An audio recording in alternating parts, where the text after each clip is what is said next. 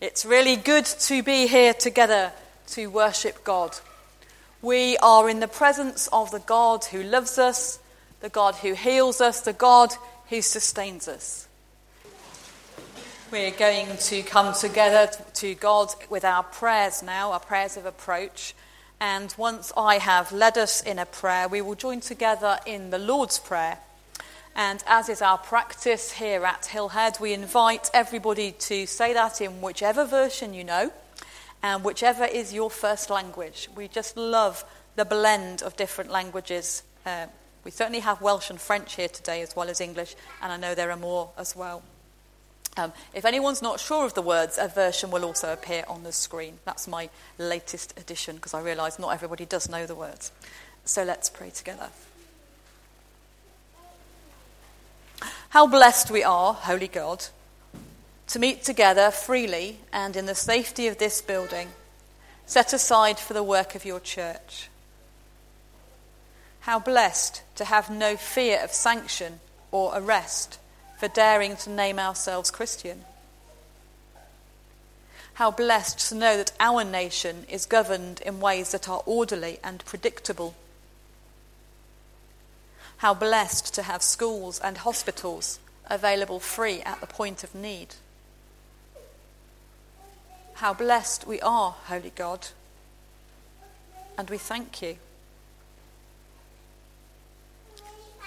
But please, Lord, well, not always. How easily we become displeased with church if it doesn't quite fit our preferences. How easily we express our displeasure with those who see Christianity in ways we find challenging. How easily we are displeased with politicians whose decisions don't match our expectations. How easily we are displeased with education or health service, all too sure of their shortcomings. Please, Lord, well, no, not always. How pleased and blessed we are that you hear our heart cry, and the heart cries of billions of people we will never know. And that your love and compassion is for all creation. Forgive us our tendency to ingratitude and criticism, and lead us to creative, constructive responses that will bring blessing to others. Show us the part that we must play for the inbreaking of your kingdom, for which we now pray, saying together, Our Father, who art in heaven, hallowed be thy name. Thy kingdom come, thy will be done on earth as it is in heaven. Give us this day our daily bread, and forgive us our trespasses, as we forgive those who trespass against us. And lead us not into temptation, but deliver us from evil. For thine is the kingdom, the power and the glory.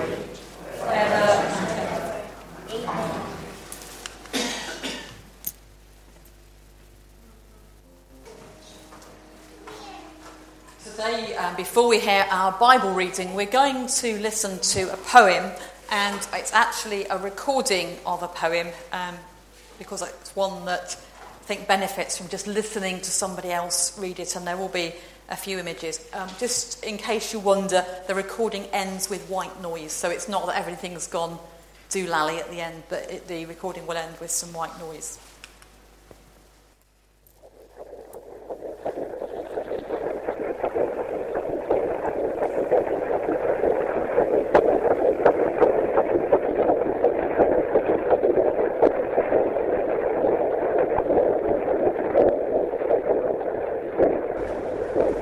Not yet born, oh, hear me.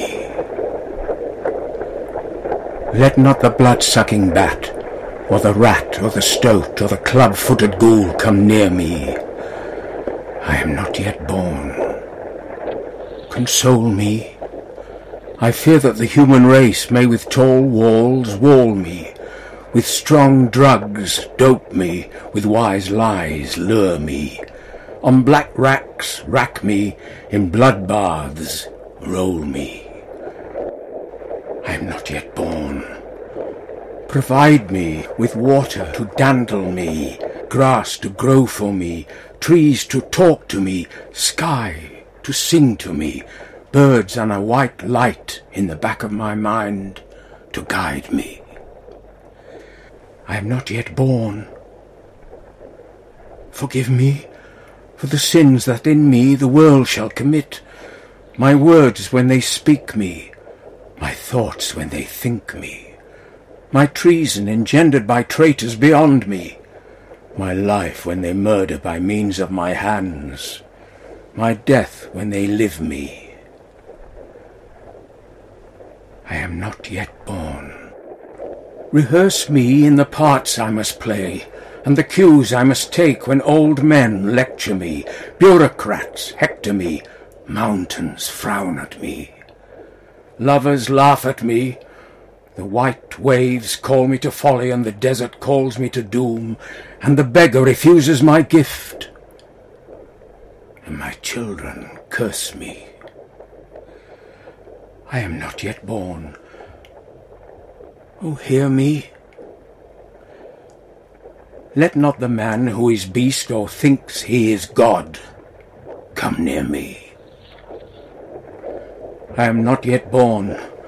Oh, fill me with strength against those who would freeze my humanity, would dragoon me into a lethal automaton, would make me a cog in a machine, a thing with one face, a thing, and against all those who would dissipate my entirety, would blow me like thistledown, hither and thither, hither and thither, like water held in the hands would spill me.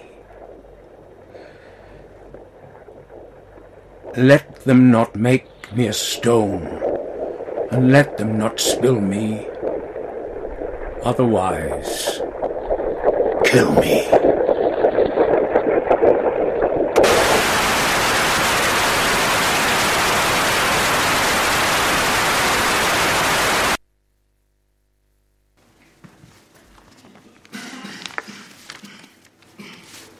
Our reading this morning is from 2 Timothy, starting at chapter 3, verse 14.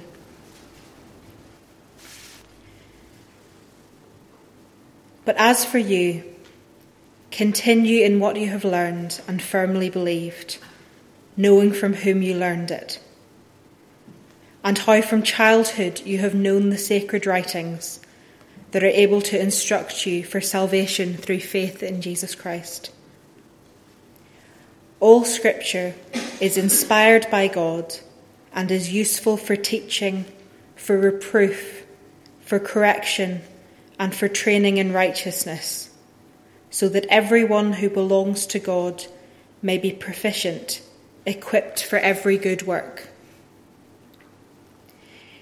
In the presence of God and of Christ Jesus, who is to judge the living and the dead, and in view of his appearing and his kingdom, I solemnly urge you, proclaim the message. Be persistent, whether the time is favourable or unfavourable. Convince, rebuke, and encourage with the utmost patience in teaching. For the time is coming when people will not put up with sound doctrine, but having itching ears, they will accumulate for themselves teachers to suit their own desires, and will turn away from listening to the truth and wander away to myths. As for you, always be sober, endure suffering, do the work of an evangelist, carry out your ministry fully. As for me, I am already being poured out as a libation, and the time of my departure has come.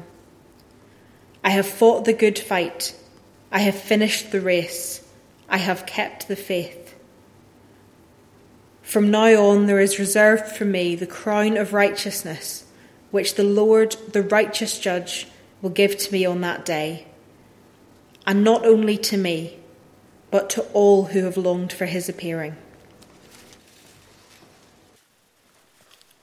I wouldn't call what I'm going to share this morning so much a sermon as a series of reflections arising from my experience of ministry and discipleship, and yet I hope there might be some bits and bobs that might connect with everybody's story of faith, relationship with Scripture and with tradition that is helpful for our own ongoing individual and collective discipleship and ministry. It's really interesting, this is not in my sermon notes, that we sang the song at the beginning of the service was "Set Me as a Seal Upon Your Heart." The first time I heard that was at my induction service at Hillhead 5 years ago, and it struck me as very precious. It also was what we used as the introit the first Sunday after you knew that I'd been diagnosed with cancer. That was completely coincidental, but it is a song that carries with me, and that's one of the themes I think I want us to think about and take away, is what is it that stays with us? What are the Bible readings, the songs, the moments, the prayers or poems, whatever it is, that stay with us and return to us to shape us in our own lives of faith?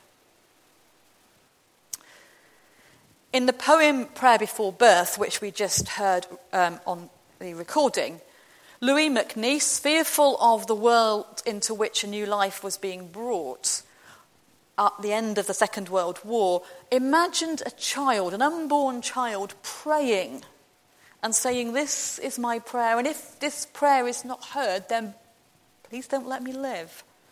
But at the middle of that prayer is just a phrase that was seen as important by the person who wrote some Bible teaching notes back in 1997. And MacNeice refers to the request of a child for a white light at the back of my mind to guide me. And I'd like to suggest that that white light at the back of our minds might be those stories, those prayers, those songs, those places, those moments, when we touched something that changed us. These are the Bible reading notes. Words for today, 1997. And on the set of readings for Sunday, the 7th of December, which was on the 2 Timothy passage, I ended up with this little prayer. Lord, when we read the Bible, help us to find the essentials of each passage and to apply them in the spirit of Jesus. I think that's quite a useful prayer, though probably needs a bit of unpacking as to what we mean by the essentials of each passage and how we apply them in the spirit of Jesus. But that's kind of a starting point for my reflections. It was the second Sunday of Advent, 1997, and the set passage in the reading notes was 2 Timothy 3:14 to 4:8. That Bible reading on that day took on huge personal significance for me, because as I read it, it seemed not that Paul was addressing the young Timothy, but that God was speaking to me. I can't prove that. It's not written down that that is what happened, but that's how I experienced it. And certainly I believe that to be the case. It was what the Greeks would call a krisis moment, a crisis, a hinge point in my experience in which I felt I had to say yes or no to a question that would inform the rest of my life. Given Paul's apparent ambivalence towards the place of women in the church, and given that the letters of Timothy have some of his strongest and sternest apparently anti-women words, it struck me and continues to strike me as both ironic and humorous quite how many women ministers asked to identify a scripture linked to their call will choose either this passage or something else from the letters to Timothy. Of course, over the years there are other passages of scripture that have become important to me. The story of the Great Commission, the parable of the sheep and goats, which I had used at my ordination service, at my induction in Leicestershire a decade ago, more than a decade ago now, the preacher spoke on the Nazareth Manifesto in Luke 4, and here at Hillhead, Ruth, when she preached, chose to speak on Philippians 2. And those readings have gained significance for me because I connect them with those points into my life. And perhaps this kaleidoscope-ish image that we used with the children is not such a bad one, you know. A long time ago, I was reading a book on images of the church. And the author said, you know, we have all these images of God or images of the church, and they're like the little chips of glass in a kaleidoscope. And as we twist them and turn them in the light of God, in the mirror of our experience, so we find new patterns and new understandings that are yet more beautiful. Might that be the same with these Bible readings? With the hymns, the prayers that have resonated with us, that actually as time goes on, we mix them around and twist them, and as God's light opens them up to us, we see something yet more beautiful that we had never imagined. I wonder what those readings, prayers, poems, hymns might be for you. Maybe something from your wedding or a blessing, from your baptism, from your church membership. Maybe something you read. Maybe something from a funeral even. We've all got them. We've all got those things that really inform our lives and make us think. What we need to do, I think, is to bring those together, illuminated by that white light to guide.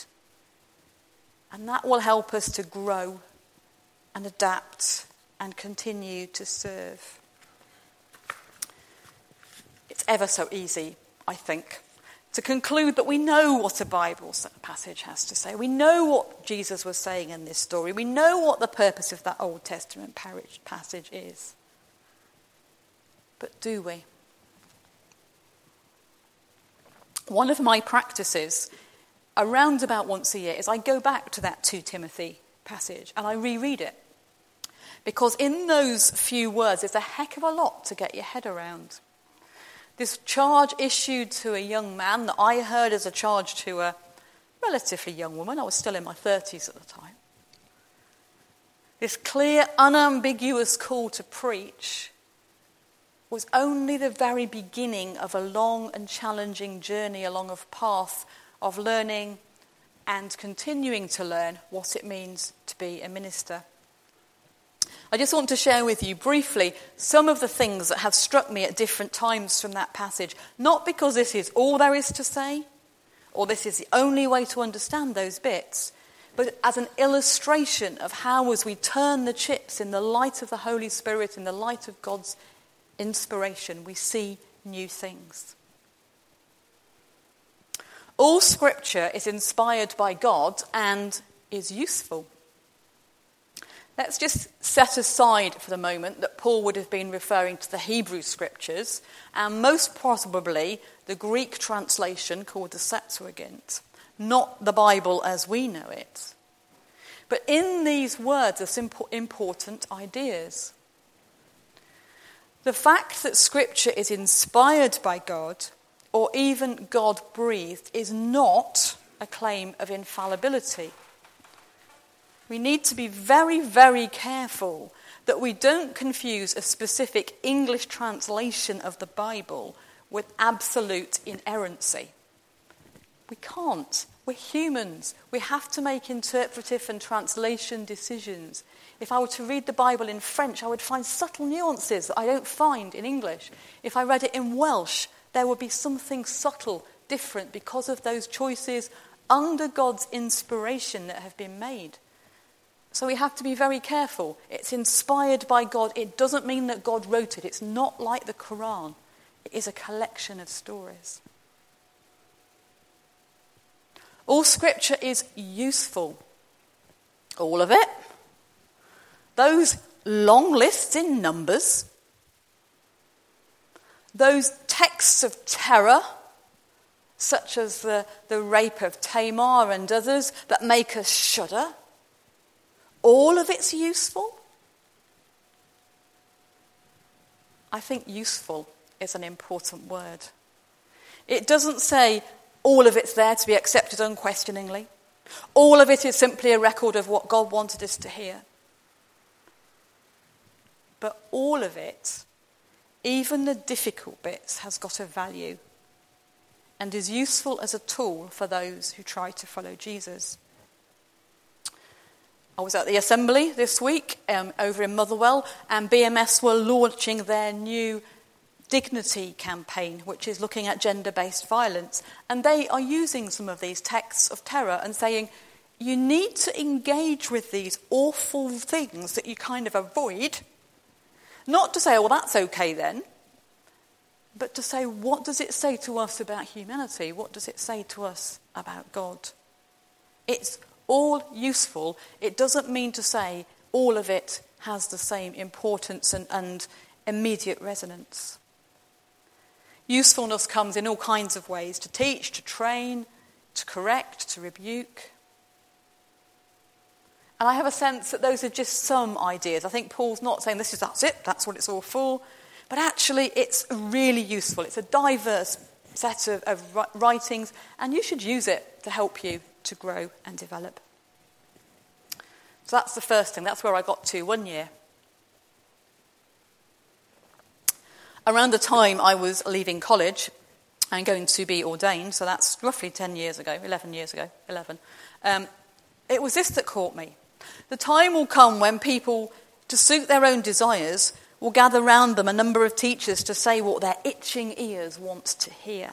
Do you know, we preachers love to be liked. We actually find it very easy just to say what we think that people would like to hear, whatever that might be. Wouldn't it be really easy to preach condemnation on one group of people based on a very selective reading of Scripture and just ignore all those things that talk about the selfishness of the wealthy and the self-righteousness of the religious?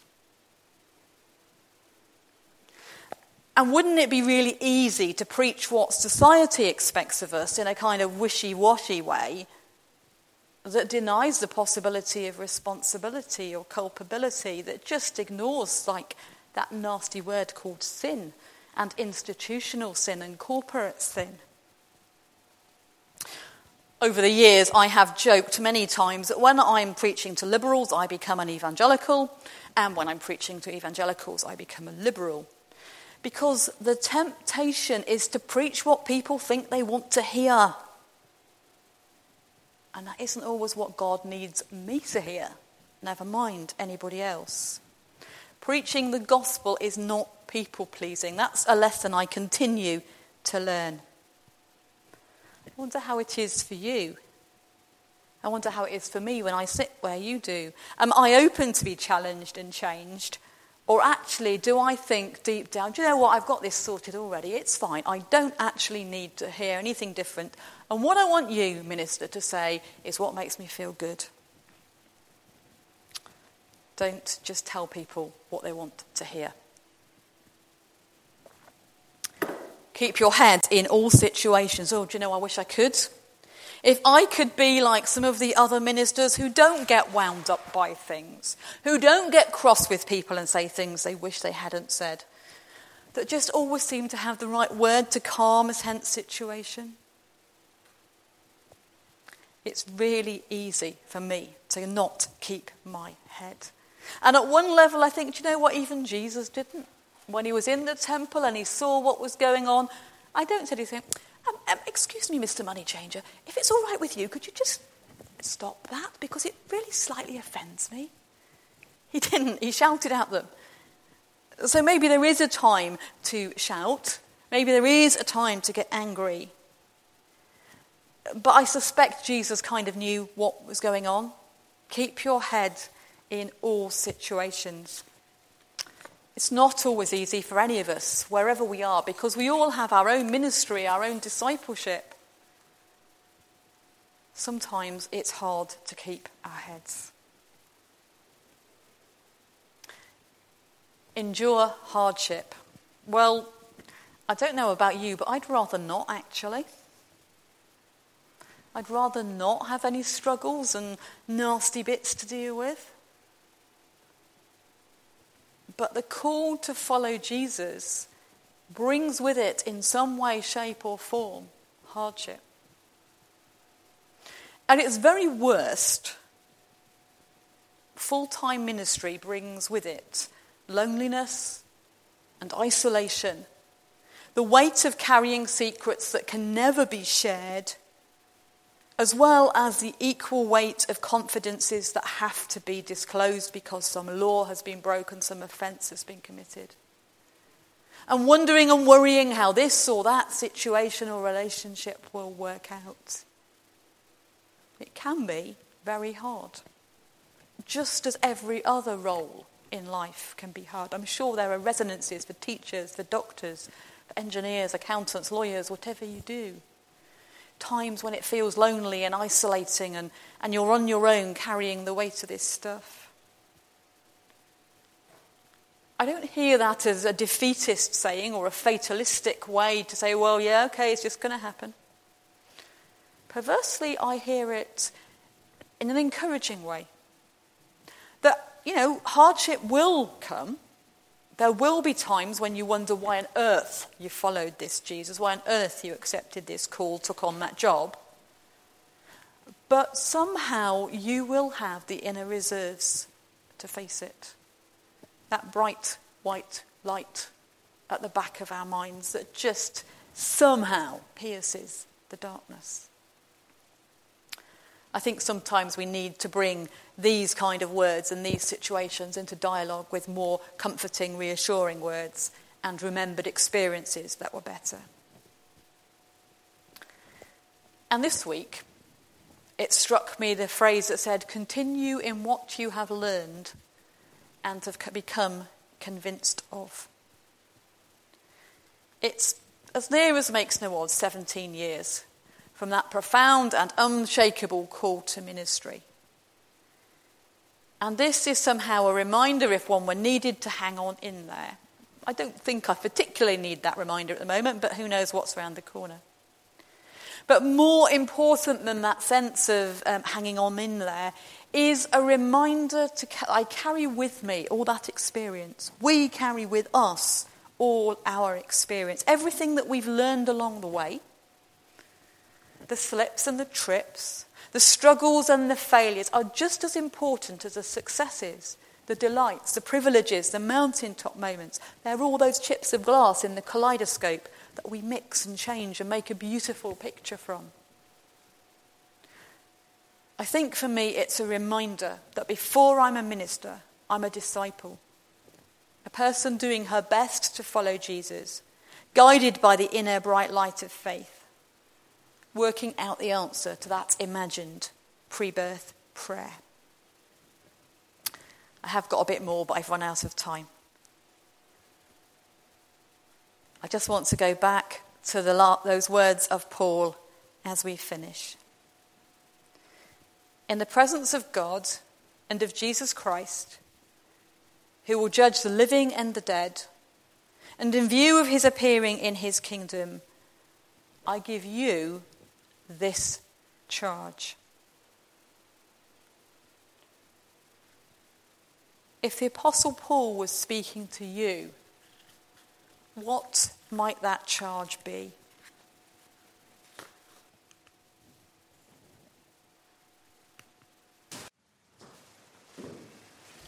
Before we bow in prayer, allow me to follow up on Louis MacNeice's poem, Prayer Before Birth. Written perhaps, well, it was 1944, so perhaps within a few months of the D-Day landings, and we hear of his fears for later generations. Many of us here belong to those later generations, and we may recognise how many of those fears seem to have been realised in our time. So we have to ask ourselves if we have seen the world as a threat, society as a threat, as MacNeice seemed to, a real haunting threat if we are passive sort of individuals. Or is it an opportunity? if we rise to the challenge and become involved in and influencing the society and the world of our day, active in whatever ways are open to us. Engagé was the key word for French existentialists of those pre- and post-war days. Available, if you like, which is the word that some of their successors use extensively. Are we now, in the church and personally, available, involved, engagé, not just to perpetuate the institution of the church, but to be a transforming power in society? Now let us pray.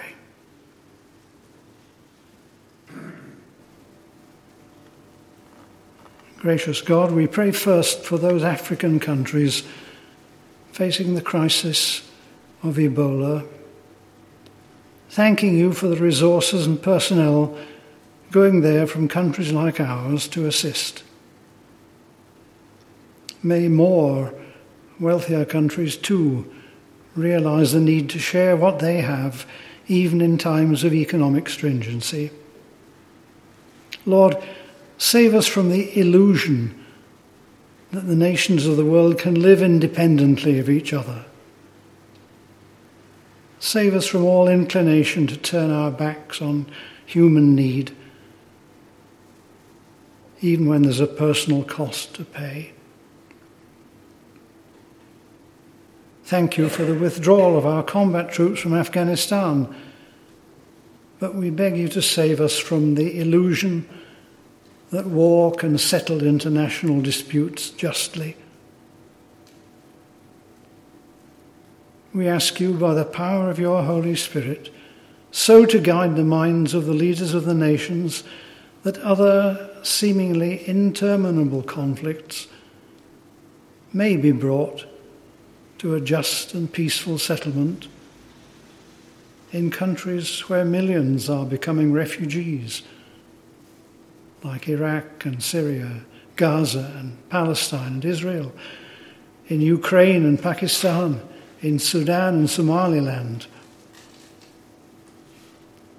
And we pray that unrest and injustice may be ended in other European and Middle Eastern lands too.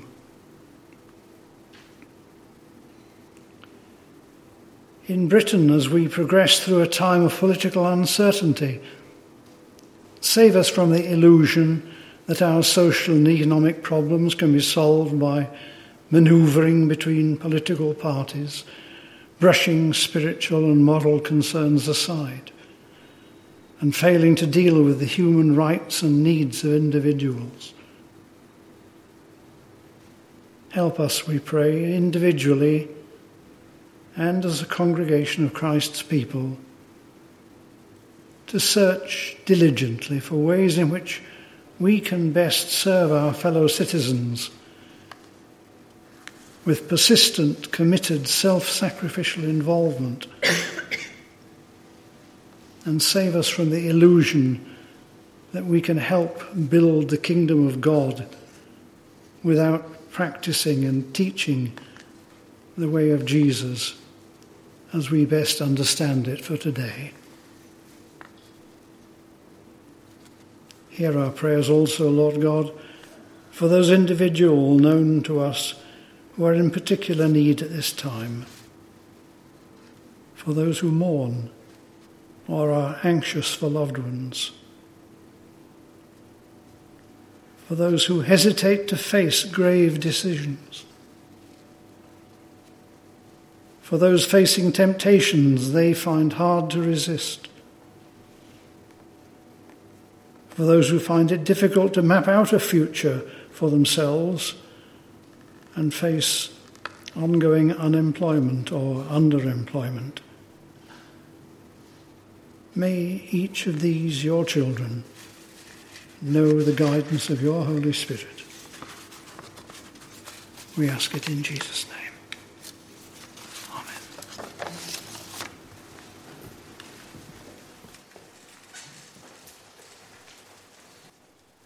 May the God who calls each of us to discipleship, who enriches each of us with a treasure of stories, hymns and memories, lighten our path and lead us into discipleship and ministry more exciting and more challenging than we hope or imagine, today and every day, forever and ever.